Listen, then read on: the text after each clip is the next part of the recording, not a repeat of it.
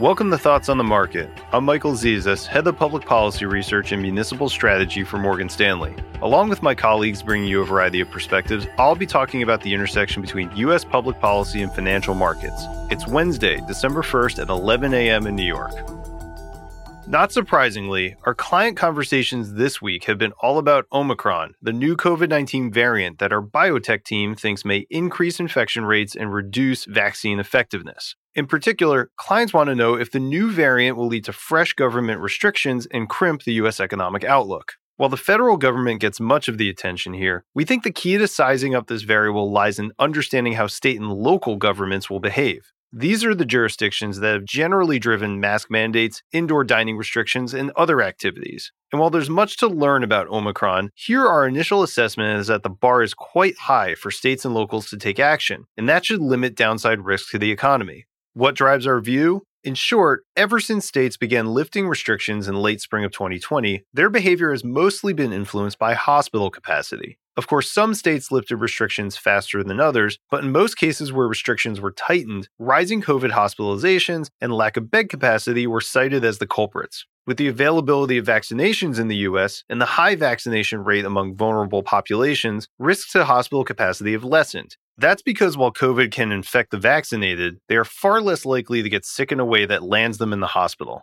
So that means when it comes to sizing up if Omicron will lead to government restrictions on economic activity, it's less about whether vaccines will prevent infection, but if they can limit hospitalizations. While there's still not a lot of information, and thus outlooks could easily change as data on the new variant is collected, our biotech research team's base case is that Omicron is not more virulent than the currently dominant Delta variant. Further, the US government continues to express the view that vaccines will provide protection against severe disease. Taken together, this would suggest that as long as the US can sustain its vaccine campaign, including the current push for boosters, the economy may only face manageable headwinds. For fixed income investors, that means Treasury yields should still trend higher. And for credit investors, particularly in COVID sensitive municipal bond sectors like airports and hospitals, we see fundamental risks as manageable. Yet investors should probably focus intently on what would change this view, as this Goldilocks outcome is mostly in the price of credit and equity markets already. And here again, we say focus on news about Omicron severity, which is expected within the next few weeks. If data shows it to drive both more infection and more severe sickness, then hospital capacity could be challenged, leading state and local governments to reluctantly reimpose some restrictions. And of course, consumers could react to this signal and change their own behavior, thinking twice about that next flight, for example.